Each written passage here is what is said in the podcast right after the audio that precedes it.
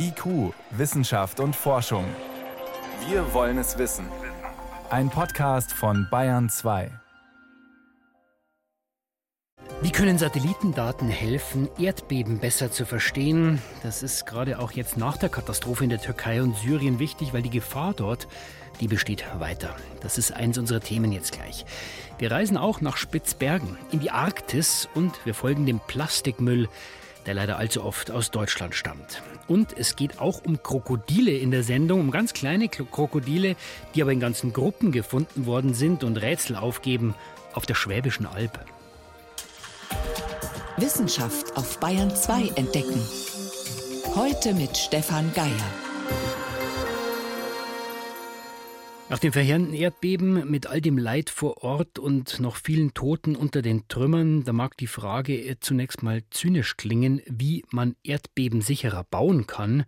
Auf der anderen Seite schon 1999, nach einem schlimmen Erdbeben mit ebenfalls Tausenden von Toten in derselben Region, schon damals ist angekündigt worden, ab jetzt wird Erdbeben sicherer gebaut. Und teilweise ist das auch passiert, aber eben nicht im großen Stil. Dabei gibt es viele Ideen, wie man Häuser nicht nur robuster errichten, sondern auch bestehende Gebäude nachrüsten kann. Birgit Magira hat recherchiert. Seit mittlerweile über 40 Jahren wird in Japan nur noch erdbebensicher gebaut. Florian Busch arbeitet schon lange als Architekt in Tokio. Wenn noch ältere Gebäude nachgerüstet werden müssen, erklärt er, dann erstmal nach dem Prinzip mehr hilft mehr. Sprich, bestehendes Tragwerk wird verstärkt, oft auch das Fundament. Und Dächer werden leichter gemacht. Also bei Häusern, die noch ein Ziegeldach haben, ja, dass man das dann die Ziegel durch leichtere Metalldächer oder so ersetzt. Und zusätzlich noch, also jetzt gerade bei holzbauweise kleineren Häusern, dass man eben diese Verstrebungen zwischen den Holzteilen, dass man die einzelnen Verbindungen verstärkt oder zusätzlich Verstrebungen einbaut. Auch bei großen Gebäuden werden zum Beispiel Wände verstärkt oder diagonale Strebepfeiler zusätzlich eingezogen. Das ist ein Prinzip der seismischen Bauweise in Japan. Alles etwas fester und dicker bauen. Soweit so erwartbar. Spannend wird es, wenn das Haus den Erschütterungen nicht nur standhalten, sondern die teils gewaltigen Energien auch abpuffern soll, vor allem bei Hochhäusern. Das ist so eine Art wie Stoßdämpfer, also dass die Stützen von einem Hochhaus, dass dazwischen doch mal so welche sind, die wie Stoßdämpfer beim Motorrad oder so, wenn man das so sieht. Das heißt, dass die Schwingungen aufgefedert werden. Was ich nicht machen kann, ist, dass ich den Rest des Gebäudes wieder relativ normal dimensionieren kann. Und dadurch fängt man dann sofort an, Kosten zu sparen. Oder man baut gleich eine seismische Isolierung in der Mitte des Bauwerks ein. Auch sie puffert starke Kräfte ab und wird auch in schon bestehende Gebäude eingezogen, versichert Florian Busch. Dabei wird ein komplettes Stockwerk ersetzt durch federnde Spezialstützelemente, sogar bei laufendem Betrieb. Oft muss noch nicht mal jemand aus den Stockwerken drüber oder drunter ausziehen während des Umbaus. Die gleiche Methode verwendet auch der Bauingenieur Norbert Gebecke. Als Leiter der Forschungsgruppe Bauprotect an der Universität der Bundeswehr in München war er unter anderem für den Bau der Unterkünfte der Bundeswehr in Afghanistan mitverantwortlich, ebenfalls stark gefährdetes Erdbebengebiet. Wir hatten in Faisabad die Unterkünfte aus Containermodulen stehen. Und da haben wir innerhalb einer Woche ein relativ günstiges, einfaches Erdbebenlager entwickelt und dann hat man die Container dort an den Haken genommen, hochgehoben. Wir haben diese Erdbebenlager untergelegt und dann wurden die wieder abgesetzt. Die schwingende Unterlage für die Soldatenwohnungen und Büros bestand aus Federkissen kombiniert mit Gummilagern. Konstruktionen ähnlich denen beim Brückenbau. Bei handlichen Wohncontainern klingt das praktisch, aber komplette große Gebäude, die kann man doch nicht hochheben. Aber untergraben, erklärt der Architekt in Tokio. Und das ist wirklich interessant. Also im positiven Sinne wird dann das bestehende Gebäude mit natürlich einer dementsprechend dimensionierten Schicht Erde, die dann nicht angegangen wird, sondern wenn man tiefer geht, untergraben und diese seismische Isolierung da eingebaut. Diese seismische Isolierung lässt das ganze Gebäude auf dem Fundament schwimmen. Wenn dann die Wellen des Erdbebens angerast kommen, kann die größte Wucht unter dem Gebäude durchlaufen, das Bauwerk selbst die Wellen absurfen und eben nur ein bisschen schwanken. Vor allem auch historische, denkmalgeschützte Gebäude werden so nachgerüstet. In Japan genauso wie in Kalifornien. Das hat man zum Beispiel gemacht beim Rathaus in San Francisco.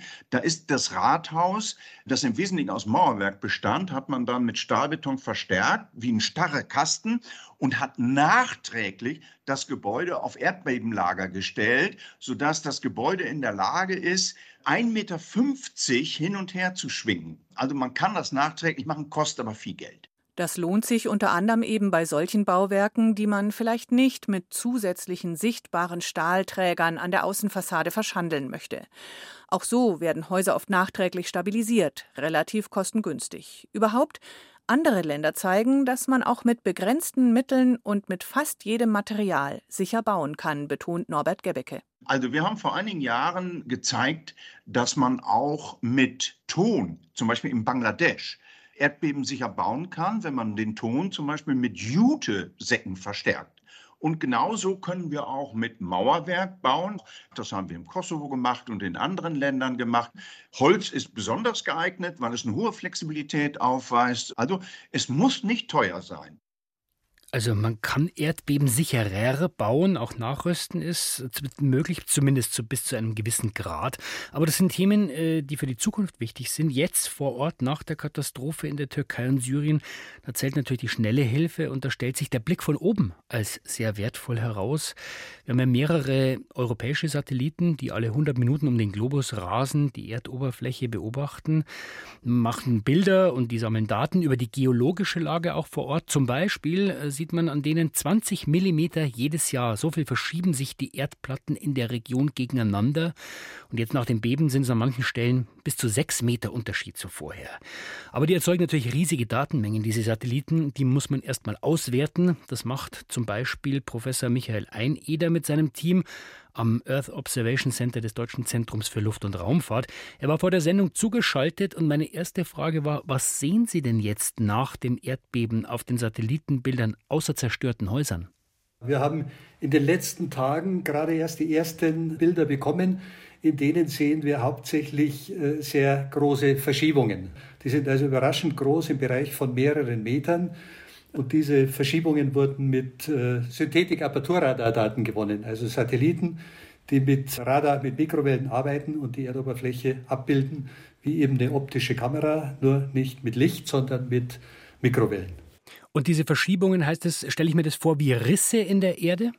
Das sind ja, man sieht also nicht konkret die Risse, sondern links und rechts des Risses die Verschiebungen. Ne? Es ist ja so, dass sich vor einem Erdbeben diese Platten gegeneinander verschieben und sich Spannungen aufbauen. Und das ist übrigens ein viel schwierigerer Teil der Messung, also vor dem Erdbeben den Spannungsaufbau zu messen. Was wir jetzt sehen, sind diese riesigen Verschiebungen im Meterbereich, die durch das Erdbeben entstanden sind. Wie genau kann denn so ein Satellit da hinschauen? Also Sie haben schon gesagt, das sind nicht jetzt nur optische Kameras, sind auch andere Wellen, die man da nutzt. Wie genau geht das denn? Das hängt vom Satellitensystem ab. In diesem Fall wurden die europäischen Copernicus-Satelliten verwendet, die etwa eine Bildpunktauflösung, also eine Bildpunktgröße von ungefähr 20 Metern haben. Das heißt, man kann ja nicht einzelne Gebäude erkennen, man kann aber damit, weil in jedem Bildpunkt im Radar die Entfernungsinformation sehr genau gemessen werden kann, kann man eben Verschiebungen besonders gut messen. Und das großflächige, ein typisches Bild, hat eine Größe von etwa 250 mal 250 Kilometern. So kann man sich das vorstellen. Und wie groß ist die Höhendifferenz, die ich da sehen kann? Also geht's, kann ich da auch nur Meter messen oder geht es da um Zentimeter, Millimeter? Wie genau geht das dann? Man kann bis zu äh, Millimeter Genauigkeit messen. Das ist eigentlich unsere Forschungsaufgabe am Deutschen Zentrum für Luft- und Raumfahrt. Wir versuchen die Methoden dafür zu optimieren, nicht nur Meter und Zentimeter zu messen, sondern in den Millimeterbereich runter. Und hier hat man mit, zum Beispiel mit atmosphärischen Störungen zu kämpfen, die man korrigieren muss bei der Auswertung der Messdaten. Aber wenn man das alles richtig macht, kann man in den Millimeterbereich messen. Und diese Millimeter braucht man eben vor dem Erdbeben, um auch einen Spannungsaufbau zu sehen. Jetzt haben Sie gesagt, äh, da gibt es große Verschiebungen. Das heißt, die Erdoberfläche hat sich verändert. Jetzt hat es ja vorher auch Karten gegeben von dieser Gegend, Landkarten, Satellitenkarten. Kann man die überhaupt noch nutzen? Die kann man noch nutzen. Natürlich ist es, je genauer man äh, hinschaut. Es gibt Systeme, Satellitensysteme, die im Meterbereich oder drunter abbilden. Zum Beispiel haben wir eine deutsche Radarsatellitenflotte, auch TerraSat X und Tandem X, die bis in den Submeterbereich abbilden. Und da spielt es natürlich schon eine große Rolle. Das sind dann mehrere Bildpunkte, wo sich die Erdoberfläche verschoben hat. Man kann da weiter damit arbeiten, aber man muss es wissen. Das ist auch für die äh, Vermessung sehr wichtig. Die ganze Oberfläche, hochgenaue Kartierung, Straßenverläufe und so weiter, stimmt alles nicht mehr so wie vorher. Ne? Solche Karten müssen aufdatiert werden. Jetzt haben Sie schon angedeutet, Herr Eineder, so ein Erdbeben kommt ja nicht unerwartet. Also die Spannung zwischen den ähm, Erdplatten, die baut sich ja über lange Zeit auf. Wie lange können Sie das denn schon in dieser Gegend beobachten? Die europäischen Radarsatelliten gibt es seit 1991, gute 30 Jahre schon. Also 1991 war es noch schwierig, mit dieser großen Datenmenge zurechtzukommen. Und man hat dann eher nach einzelnen Erdbeben äh, Untersuchungen gemacht. Das Ziel, das wir heute haben, ist sehr großflächig Bodenbewegungen zu vermessen, am liebsten weltweit. Das kostet natürlich, es sind enorme Datenmengen, die ständig verarbeitet werden müssen. Wir haben aber in Europa einen europäischen Bodenbewegungsdienst jetzt, den sogenannten European Ground Motion Service. Dann können Sie von ganz Europa äh, Bodenbewegungskarten finden. Also die werden immer wieder aufdatiert. Und Sie sehen dann in der Vergangenheit, die letzten Jahre, seit 2014 etwa, sehen Sie die Bewegungen. Das heißt, seitdem weiß man eigentlich, in dieser Gegend wird irgendwann diese Katastrophe kommen. In welchem Ausmaß weiß man natürlich nicht, aber da wird was passieren. Ja, ja, ja, man weiß es, aber ehrlicherweise, man weiß es nicht erst seit es Satelliten gibt. Es gibt auch Bodenmessungen. Geologen können auch anhand der Strukturen der Gebirge sehen, dass es dort geologische Verwerfungen gibt. Aber natürlich hat man mit den Satellitendaten eine quantitative Messung. Wir haben ein Bild der Verschiebungen. Ne? Das Schwierige ist einfach, diese Bilder zu interpretieren, auszuwerten und zu sagen, wann bricht es. Wenn man als Vergleich äh, vielleicht ein, ein, ein Stückchen Holz nimmt, das ich im Wald finde und das versuche zu knicken, dann kann das morsch sein und es bricht sofort und es kann elastisch sein und ich kann sehr weit biegen und eine sehr große Spannung aufbauen, bis es bricht. Und ähnlich ist es hier, nur man, man kennt eben die Parameter nicht in der Erde. Man weiß nicht, wann das Ganze bricht. Diese Satelliten, haben Sie gesagt, erzeugen gigantische Mengen an Daten. Sie entwickeln ja auch Software, also Computerprogramme, um mit diesem Datenwust dann die Informationen zu finden, die man braucht. Heißt das, Sie vergleichen eigentlich ständig nur vorher und nachher? Äh, wir nennen das Zeitserien. Man kann sich das fast wie ein Video vorstellen. Also über die Jahre äh, kommen dann über jeden Punkt der Erde äh, hunderte von Aufnahmen zustande, die alle in einen Algorithmus geworfen werden, dass man eben in diesem Stapel aus der Zeitserie diese kleinen äh, Verschiebungen ableitet. Und würden Sie abschließend sagen, Herr Ein, in der ich nenne sie mal Datenschürfer, weil sie suchen ja Informationen in einem großen Haufen Daten. Die Rufe dieser Datenschürfer, die werden laut genug gehört oder sie sind laut genug, was jetzt Warnungen für die Zukunft anbelangt? Ich denke, wir haben in Europa und in, in, in Deutschland eine gute Situation. Die Daten werden verarbeitet. Äh, man kann immer noch ein bisschen mehr tun. Gerade in, in, Deutschland haben wir ein eigenes Radarprogramm und, und sind da auch international äh, in einer ganz guten Position in der Entwicklung dieser Algorithmen. Aber man darf natürlich nicht aufhören. Gerade in der Erdbebenforschung ist das ein hochinteressantes Thema. Das ist auch der heilige Gral, die Frage, kann man ein Erdbeben vorhersagen? Wird heute mit Nein beantwortet, aber ich finde, man muss weiter daran arbeiten. Die Methoden müssen verbessert werden und wir brauchen natürlich die Satellitensysteme, die uns regelmäßig und über Jahrzehnte hinweg die Daten liefern.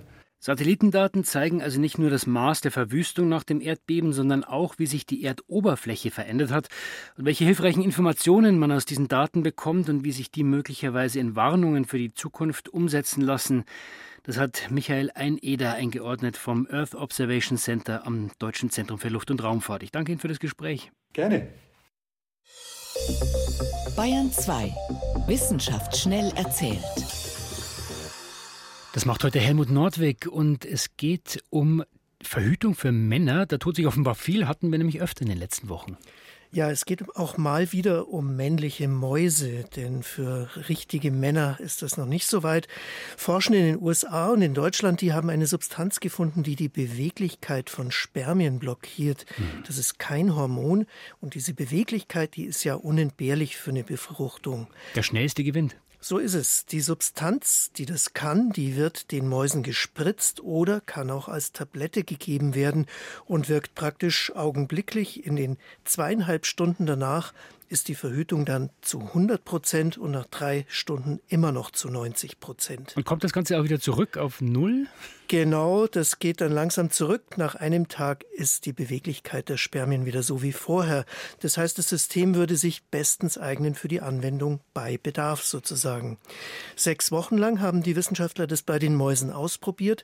Die Paarung hat normal funktioniert, aber es gab eben keine Nachkommen.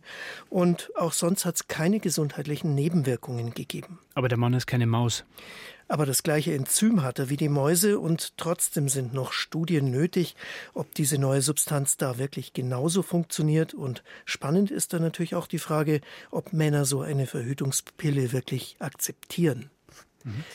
Die USA und China sind im Moment politisch nicht gerade sich gegenseitig grün, aber Forschende arbeiten trotzdem gut zusammen und stellen jetzt ein raffiniertes System vor, um Pflanzensamen anzusäen. Funktioniert wie? Ja, das Vorbild ist der Samen des Reiherschnabels. Das ist eine Blume der Geranie verwandt. Schaut so ähnlich aus wie ein Regenschirm, so drei Zentimeter groß ungefähr. Und der Samen, der hängt unten dran. Wie bei der Pusteblume so ein bisschen. Ja, so ähnlich kann man sich das vorstellen. Und das haben die Forschenden jetzt nachgebaut aus hauchdünnem Eichenholz. Chemisch vorbehandelt durch eine Schablone in Form gebracht und noch viel mehr technische Details. Mhm. Dieser Schirm, der hat dann im Endeffekt drei Widerhaken, mit denen er sich am Boden festmacht. Und der Stock des Schirms, der ist verdrillt wie ein Korkenzieher. Und wenn er feucht wird, quillt er auf und bohrt sich dann in den Boden rein. Und Tests zeigen, das kann er sogar noch viel besser als natürliche Samen. Aber ich muss dann jeden Fallschirm einzeln bestücken. Ja, und äh, auch einzeln sozusagen platzieren. Im Moment kann man ihn zum Beispiel aus einer Drohne abwerfen. Allerdings muss die Herstellung natürlich auch noch deutlich vereinfacht werden, bevor das eingesetzt wird. So, und jetzt geht's noch auf die Schwäbische Alb. Schon angekündigt, vor 150 Jahren sind dort ganz besondere Fossilien entdeckt worden, nämlich Aetosaurus heißt dieses kleine Reptil, das ausschaut wie ein Mini-Krokodil, 215 Millionen Jahre alt. Wie sieht's aus? Ja, ist nur so groß wie ein Unterarm und Ach, ähnelt anderen Funden, die deutlich größer sind. Und jetzt war die Frage, ist es Nachwuchs oder ist es eine andere Art? Und das haben Forschende aus Polen und Deutschland jetzt rausgefunden, und zwar anhand der Knochenstruktur, denn die Arm- und Beinknochen haben bei den Reptilien Jahresringe. Und hier aber gab es keine. Die Tiere waren also höchstens ein Jahr alt, Jungtiere. Und es war auch noch eine ganze Gruppe, 24 eng aneinander und übereinander. Für die Wissenschaftler alles ein Hinweis, dass diese Tiere womöglich sozial gelebt haben. Mini-Krokodile auf der Schwäbischen Alb, Fallschirme zum Säen und neue Ideen für die Verhütung von Männern. Vielen Dank, Helmut Nordweg, für die Meldungen.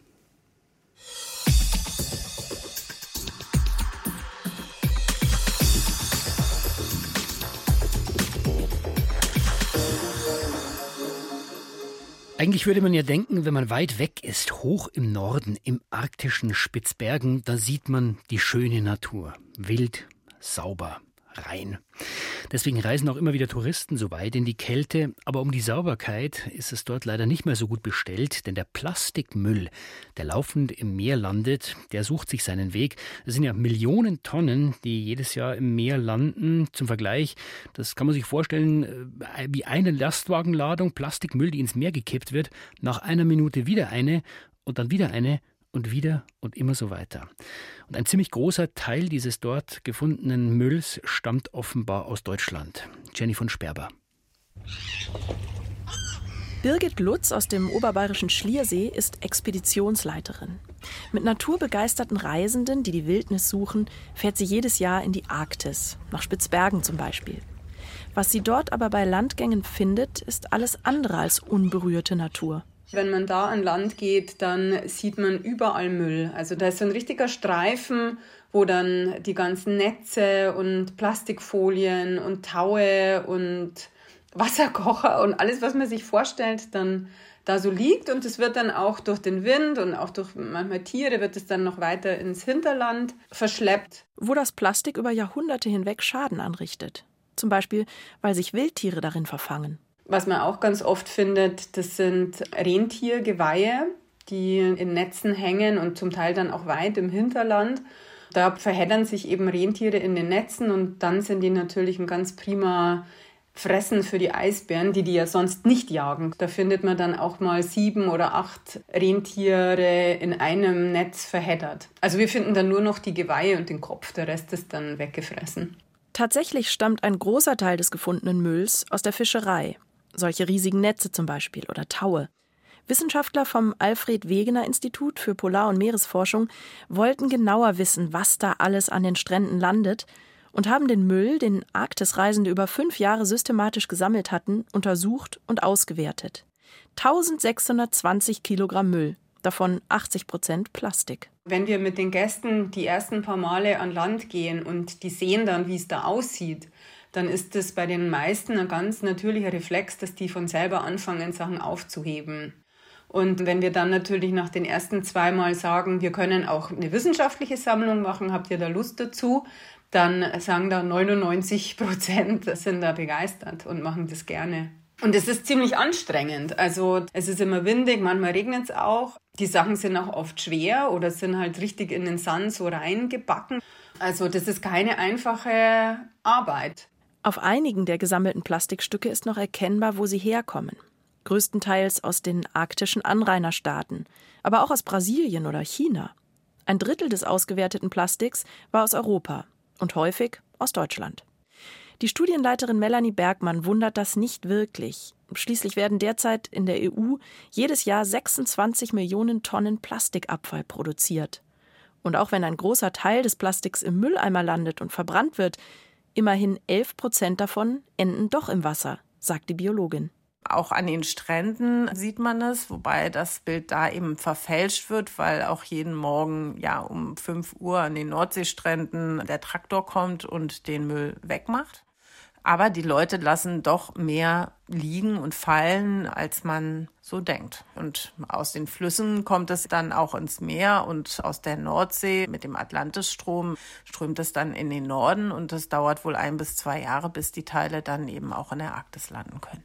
Lösen kann man das Problem nur international. Das zeigen auch die vielen Herkunftsländer des gesammelten Plastikmülls. Immerhin haben die Vereinten Nationen beschlossen, bis nächstes Jahr eine rechtlich verbindliche Vereinbarung zu treffen, die die Plastikflut weltweit eindämmen soll. Da ist sehr stark zu hoffen, dass dieses globale Plastikabkommen, das gerade verhandelt wird von der UN, dass das ambitioniert sein wird und dass es zum Beispiel auch Drosselung in der Plastikproduktion mit einbeziehen wird. Denn Forschungsergebnisse haben gezeigt, dass man darüber 45 Prozent Einsparungen der Plastikverschmutzung erreichen kann. Auch Abfallsysteme und Recycling müssten deutlich verbessert werden, sagt Bergmann. Denn Recycling sei leider noch bei viel zu wenig Plastikprodukten möglich. Es gibt also Lösungen für das Plastik an den Arktisstränden.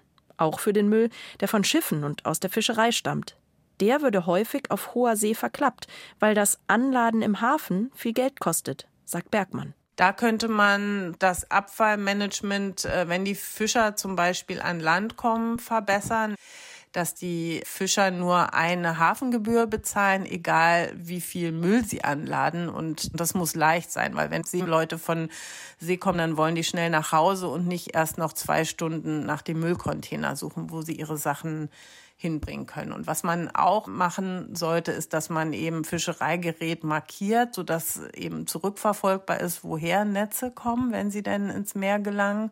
Ließe sich mit diesen Mitteln all der Müll dann endlich vermeiden? So dass die Arktisreisenden mit Birgit Lutz wirklich wilde, naturbelassene Strände vorfinden? Dass dort in zehn Jahren weniger Müll liegt, das glaube ich nicht, weil selbst wenn wir jetzt aufhören würden, Plastik zu produzieren, der Eintrag von dem, was es schon gibt, immer noch so hoch ist, dass das noch lange dauern würde, bis da nichts mehr an den Stränden ankommt. Also davon darf man sich dann nicht demotivieren lassen, sondern da muss die Motivation halt umso größer sein. Die Expeditionsleiterin jedenfalls wird ihre Reisenden weiter dazu ermutigen, den gefährlichen Plastikmüll aus der ganzen Welt wieder einzusammeln. Damit es vielleicht irgendwann dann doch wieder nur wilde und schöne Natur ist.